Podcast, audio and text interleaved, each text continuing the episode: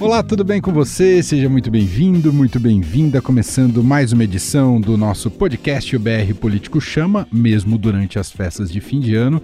Inclusive, estamos aproveitando esse momento né, para fazer balanços, projetar o ano de 2020 e não fica diferente aqui também em nosso programa do BR Político. Quem está comigo aqui no estúdio em São Paulo é Vera Magalhães. Tudo bem, Vera? Feliz Natal, como vai? Tudo bem, Emanuel. Espero que todos tenham ido bem de Natal. Vamos lá, vamos passar o ano em revista. É isso aí. Direto de Brasília está ele, Marcelo de Moraes. Olá, Marcelo, tudo bem?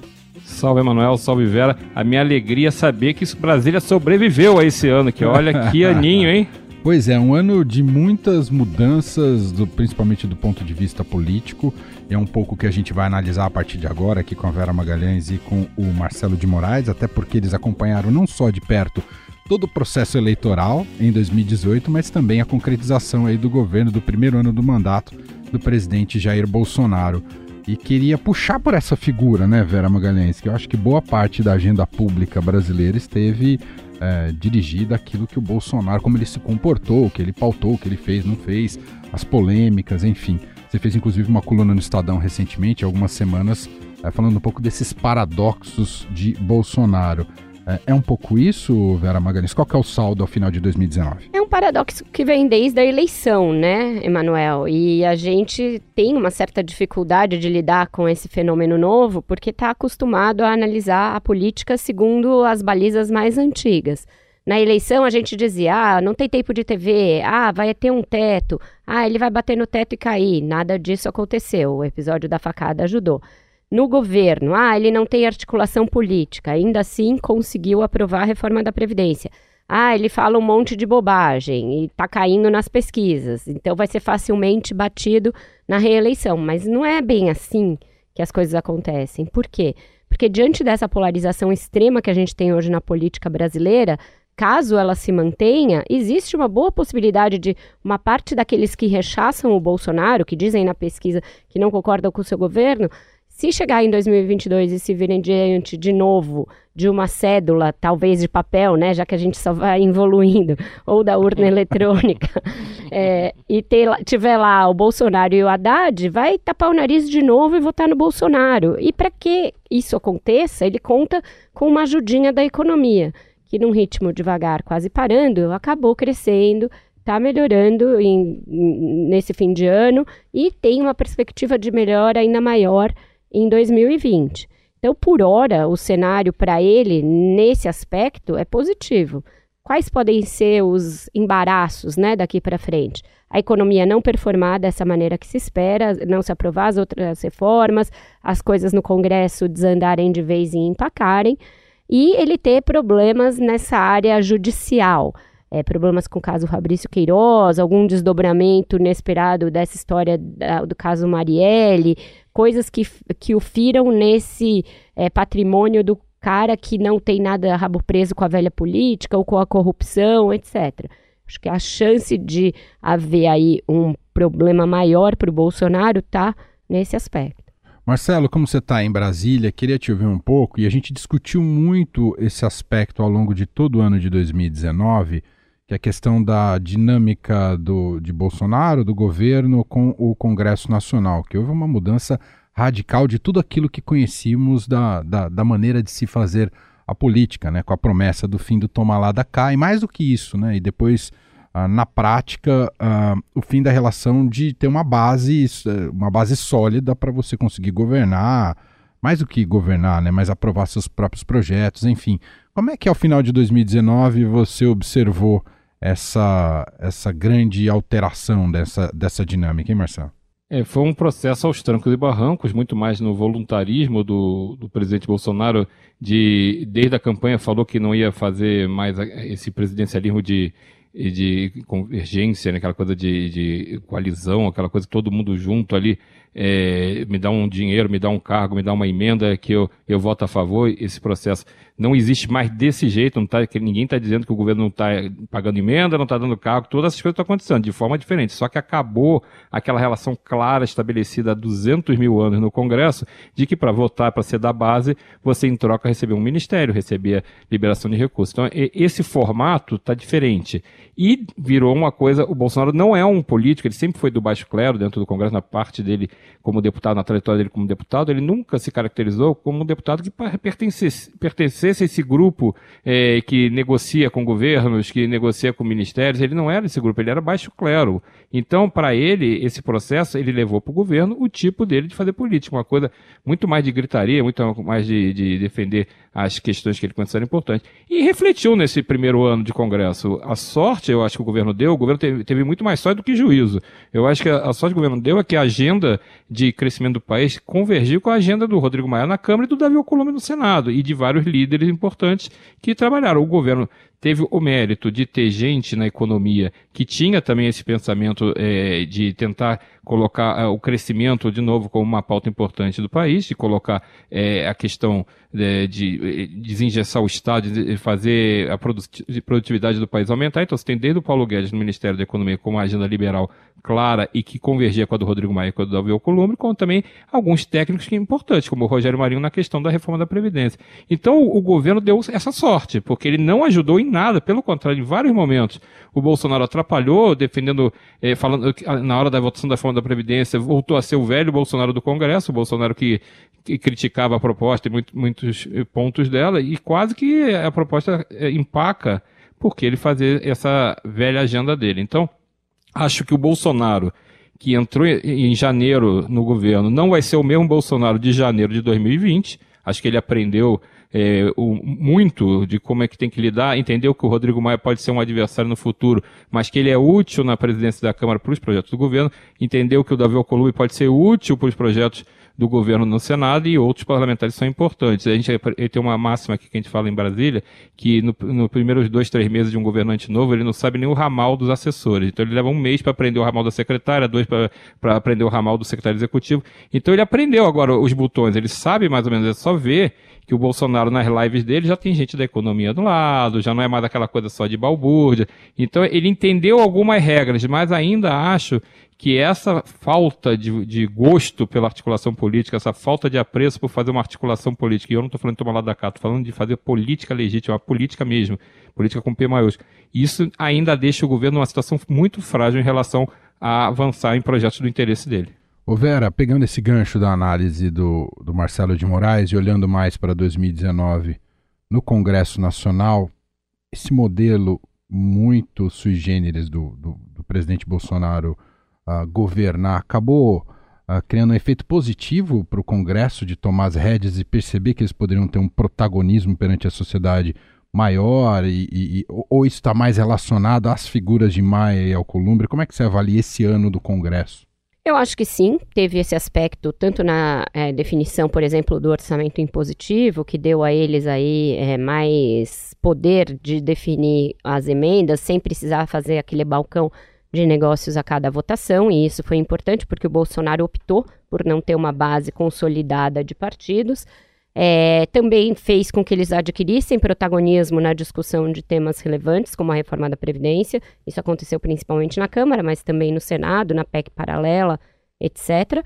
E também fez com que eles ad adquirissem ali alguma autonomia para derrubar, por exemplo, propostas do governo com as quais eles não concordassem. Isso em um grau bem maior do que os congressos anteriores.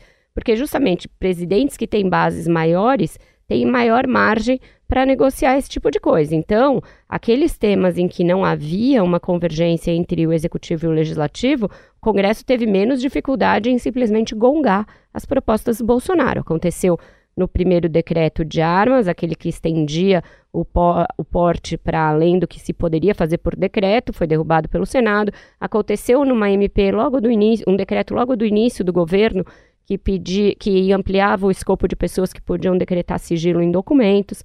Aconteceu em várias outras MPs, na questão do COAF, aconteceu na questão do excludente de ilicitude no pacote anticrimes. Então, não foram poucos os vetos derrubados, as MPs derrubadas e os decretos derrubados. Isso é novo também e é reflexo, é um efeito colateral de se decidir ter uma articulação política menos é, efetiva e uma base menos é, fide fidelizada, menos fiel. Então, tem um lado bom para o governo, ele pode fazer aquele discurso com o qual o Bolsonaro foi eleito de que não vai compactuar com a velha política, de que não está nem aí para os partidos, mas tem um lado ruim, e o lado ruim é esse: você tem uma fragilidade maior quando expõe as suas medidas ao escrutínio do legislativo. Queria olhar com vocês agora um pouco para a esplanada dos ministérios e começando, talvez, eu acho que pelo setor uh, que teve resultados mais significativos ao longo de 2019, que é o setor da economia. Paulo Guedes é quem sai melhor desse primeiro ano de governo, Marcelo de Moraes?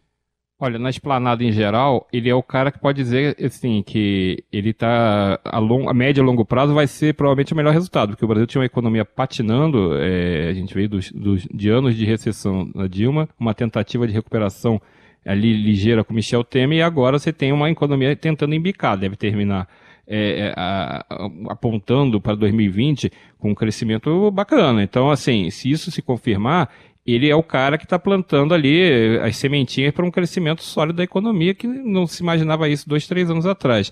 Agora, você tem o Sérgio Moro, que é um protagonista popular, mesmo ele dando umas trombadas na hora de, de fazer as negociações dele, levou dez meses para conseguir aprovar o pacote anticrime e mesmo assim desidratado em várias é, em vários itens importantes e, pela força do Congresso, ele teve derrotas é, pontuais, teve que engolir alguns sapos que o presidente Jair Bolsonaro colocou goela abaixo dele, mas mesmo assim ele terminou o ano com uma, uma, popularidade, uma aprovação popular registrada na pesquisa da Datafolha de mais de 50%, a 53%. O presidente não consegue ter essa popularidade, Paulo Guedes não consegue ter essa popularidade, mesmo com todas, é, o Paulo Guedes talvez esteja fazendo o trabalho mais desgastante porque mexer com a economia, você tem algumas medidas que são amargas. Você não é só jogar para a galera. Quando você defende uma reforma da Previdência, e a reforma da Previdência do Paulo Guedes era muito mais dura do que a reforma que foi aprovada, que inclusive tinha outros pontos que depois foram negociados e amenizaram é, é, esse, o tamanho da reforma, você tem um desgaste por apresentar uma, uma proposta complicada.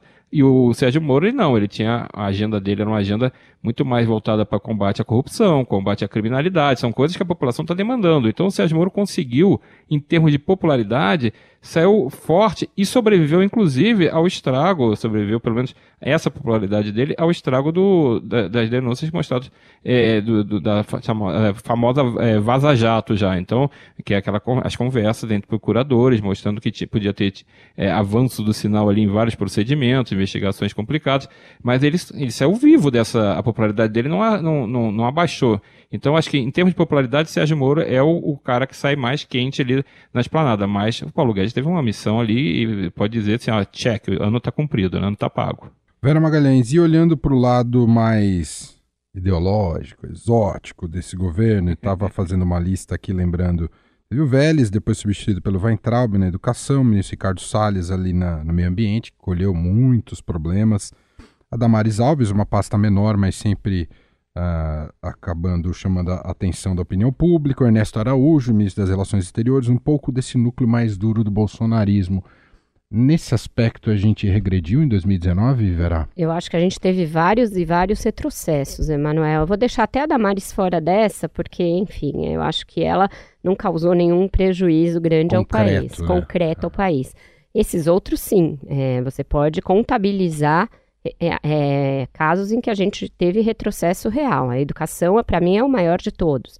Foi um ano perdido realmente na educação, perdido em polêmicas infrutíferas, é, gasto é, com ideologia barata, discussão sobre se deveria cantar hino nas escolas, depois abertura de canal de é, reclamação contra professores, um monte de coisas secundárias, terciárias, algumas ah, claramente regressivas, essa ênfase em ensino à distância, que é algo que os especialistas têm muita dúvida, mesmo essa é, generalização das escolas cívico-militares, sobre as quais não tem nenhuma evidência concreta de que sejam mais é, é, fortes no sentido de, de ensinar e de criar rankings ali de excelência. Me parece um projeto também ele ideológico e de é, você massificar um tipo de ensino que tem a ver com a ideologia do governo de turno. Então, na educação, um desastre.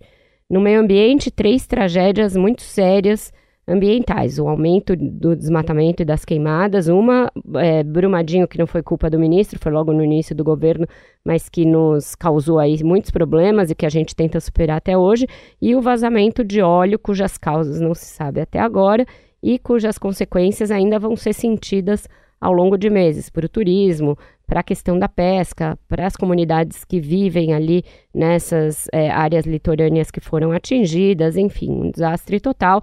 E no caso do ministro Ricardo Salles, uma agenda muito contrária àquela pasta que ele comanda. Ele parece ser um ministro mais ligado à agricultura do que ao meio ambiente, mais ligado a Minas e Energia do que ao meio ambiente. E por fim, na área cultural, que ela não tem mais um ministério, foi colocada como um apêndice Verdade, do Ministério do Turismo, uhum. mas que também teve uma série de retrocessos ligados a essa questão da ideologização extrema, né? Produções que foram ou é, vetadas ou que tiveram ali é, problemas com o Ministério, com a, a Secretaria da, da cultura, depois a discussão sobre se deveria ter ou não produção, é, dinheiro para o audiovisual e muitas substituições em cargos na área cultural, enfim, são áreas em que eu acho que a gente viveu retrocesso real. Na política externa, a gente começou o ano vendendo que era amigo do Trump e que isso ia nos dar grandes vantagens comparativas. Termina o ano com várias derrotas, ligadas inclusive a posições dos Estados Unidos, e com essa perspectiva ainda bastante obscura de se transferir a embaixada do Brasil de Tel Aviv para Jerusalém, algo desnecessário do ponto de vista diplomático do Brasil, comercial, estratégico e que pode gerar ruídos com a comunidade árabe. Então, acho que também foi uma área em que a gente viveu vários retrocessos. E, e teve essa justa recente com a Argentina, né? Que o Bolsonaro bateu muito no governo lá e precisou de alguma maneira manter um parceiro comercial importante, ainda que ideologicamente não esteja alinhado. Né? É, aqui na região a gente vai ter também um grande ponto de, exclama... de interrogação para o ano que vem. Essa é. questão é. da, do Mercosul, como fica, a questão da Venezuela, que parecia que o Brasil ia é, colocar suas fichas, ia fazer uma força para que o Maduro caísse e ele termina o ano ainda no poder. Então tem aí todos esses problemas que houve na Bolívia, no Peru, na Colômbia, no Chile é, a situação do continente também não é tranquila para o Brasil. Marcelo de Moraes, queria te ouvir sobre militares neste governo, uh, ao lado de Jair Bolsonaro, o comportamento deles, o quanto protagonismo junto ao Bolsonaro e qual é o saldo final a, a, a, ao chegarmos aqui ao término do ano, hein, Marcelo?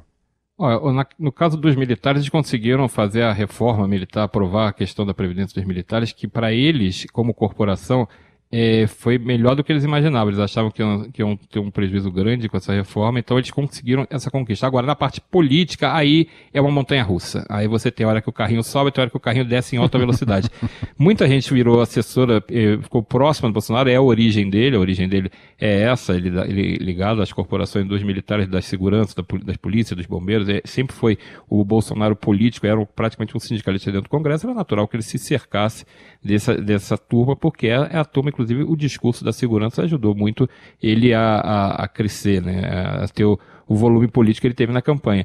E alguns desses eh, principais auxiliares acabaram trombando com pessoas do governo, trombando com essa ala mais feroz do Bolsonaro, essa ala mais radical, os próprios filhos do presidente. Então, um exemplo claro é o general Santa Cruz, Santos Cruz, que era o general eh, muito próximo do, do presidente e que acabou sendo demitido do governo. Então, você tem um militar de, de grande respeitabilidade dentro do governo, eh, antes de chegar no governo, quando chega no governo vai cuidar da secretaria, eh, uma secretaria da presidência que é uma coisa que envolve uma articulação pessoal com o presidente, mas também envolve articulação com o Congresso, com eh, os ministérios, e tromba, ele dá uma trombada, ele começa a ter, ser atacado pela, pelos olavistas, né, e começa a ter, eh, se queimar, se desgastar, e mostrou que o presidente não está disposto a segurar ninguém, desde que ele tenha convencido que aquele setor ali está atrapalhando os planos dele ou atrapalhando é, a popularidade dele, ele vai lá. Santos Cruz não fez, por exemplo, nada que pudesse ser considerado desabonador dentro do governo.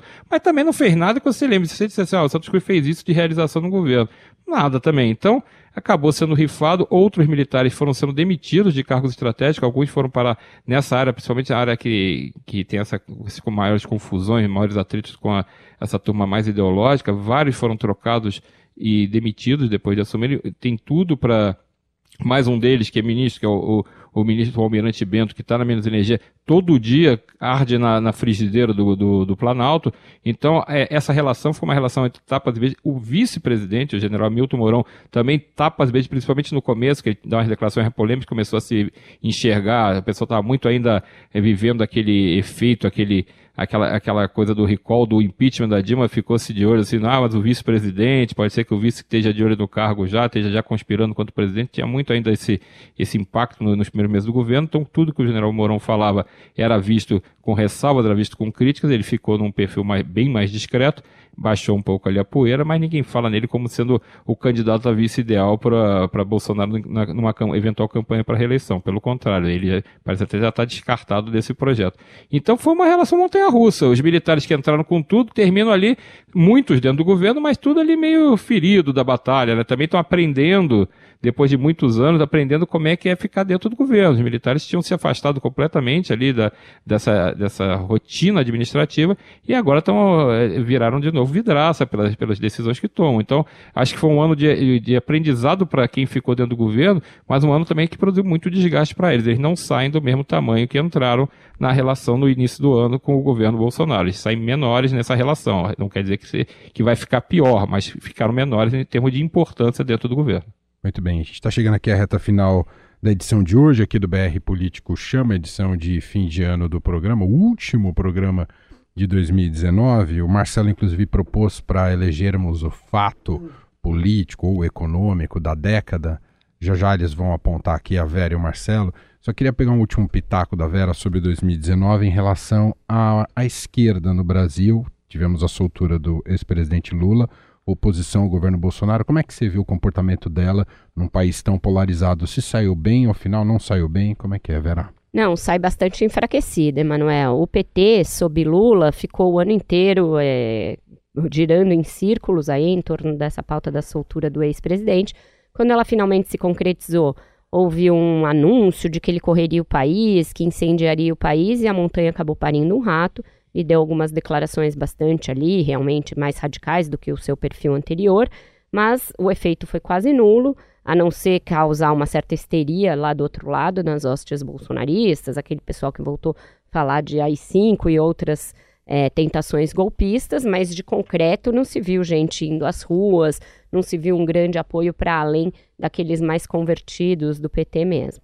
A esquerda não lulista, não petista, ficou tentando achar um discurso para é, aparecer no debate, aparecer no debate entre o bolsonarismo e o petismo, mas isso não foi muito efetivo nesse ano e nos momentos em que houve oportunidades específicas deles se posicionarem, ficou sambando ali que nem barata tonta. Na questão da reforma da Previdência, o PSB e o PDT acabaram punindo deputados que votaram a favor, sendo que Ciro Gomes, por exemplo, fez um discurso na campanha a favor da reforma da Previdência sendo que governadores do PSB querem aplicar reformas da Previdência em seus estados. Então, tem uma série de idiosincrasias que eles vão ter de resolver antes de apresentar um projeto alternativo. Isso vale também para o centro, né? o centro mais à direita ali, é, do centro para centro-direita, que também está perdido entre várias opções.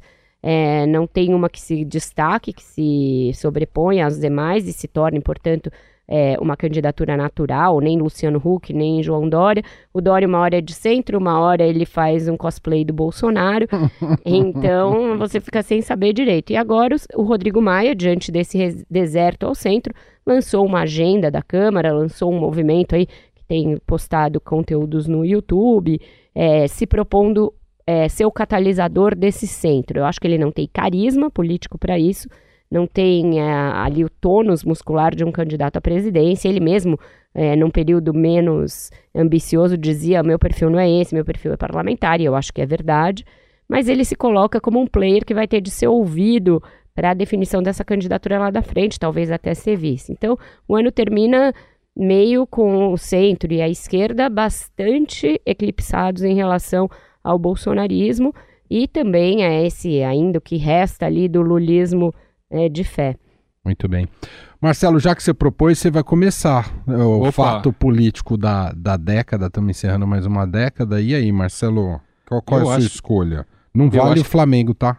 Não, eu acho que é a Lava Jato. Eu acho que a Lava Jato deu uma guinada é, em muitas coisas que estavam acontecendo no país. Havia uma, uma, uma questão dentro da sociedade, a opinião pública cobrando é, uma mudança desde 2013, naqueles primeiros protestos, né?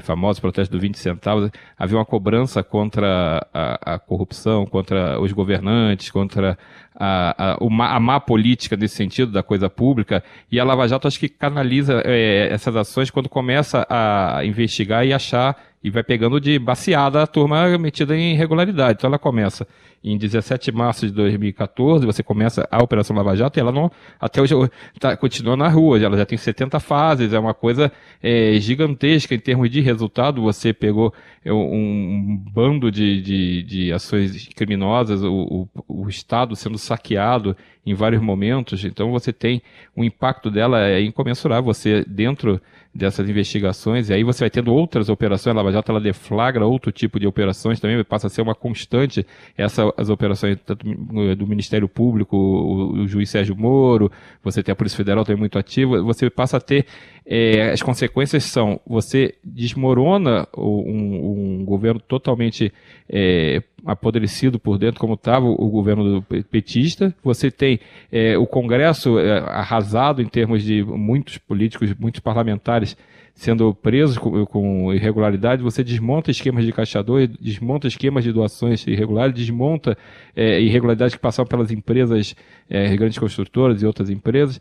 Você leva dois ex-presidentes para cadeia na consequência disso. Lula foi preso, Michel Temer chegou a ser preso. Então, é o impacto dela, acho que é, é, é gigantesco. Então, você tem, acho que ela é o principal fato da década. Muito bem. Vera Magalhães, você vai com Marcelo ou seleciona outro? Não, para não redundar, eu vou destacar duas outras questões que têm ali é, conexões com a Lava Jato, mas que ficam aí como também legados dessa década. Na política, o fato de a gente ter na mesma década é, elegido a primeira mulher presidente e empichado essa mulher anos depois, depois de reelegê-la. Então, é, parecia que a gente ia entrar aí num panteão de poucas nações que elegeram uma mulher pelo voto popular, mas aí a Dilma Rousseff foi é, caminhando com seu governo por vias tortuosas da corrupção, é, de uma agenda econômica totalmente equivocada, de um isolamento político total e acabou caindo. Então, é, a eleição e impeachment da Dilma, de um lado,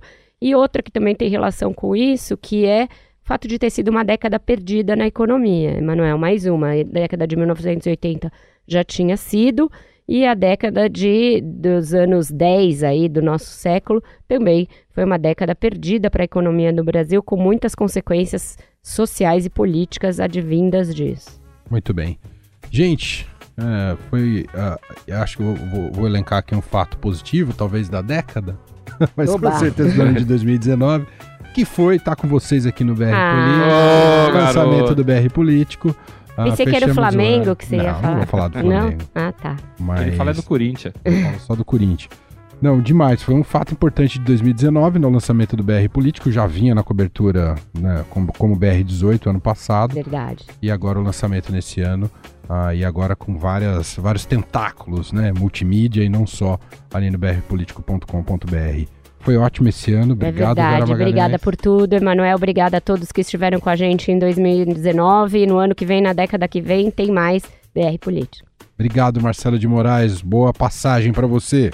Obrigado, Emanuel. Eu que agradeço também essa, essa, esse companheirismo de todos vocês, Vera, Emanuel, é, e, e, os nossos ouvintes. É que foi muito bom. Esse período todo tem sido muito bom e vem muito mais por aí.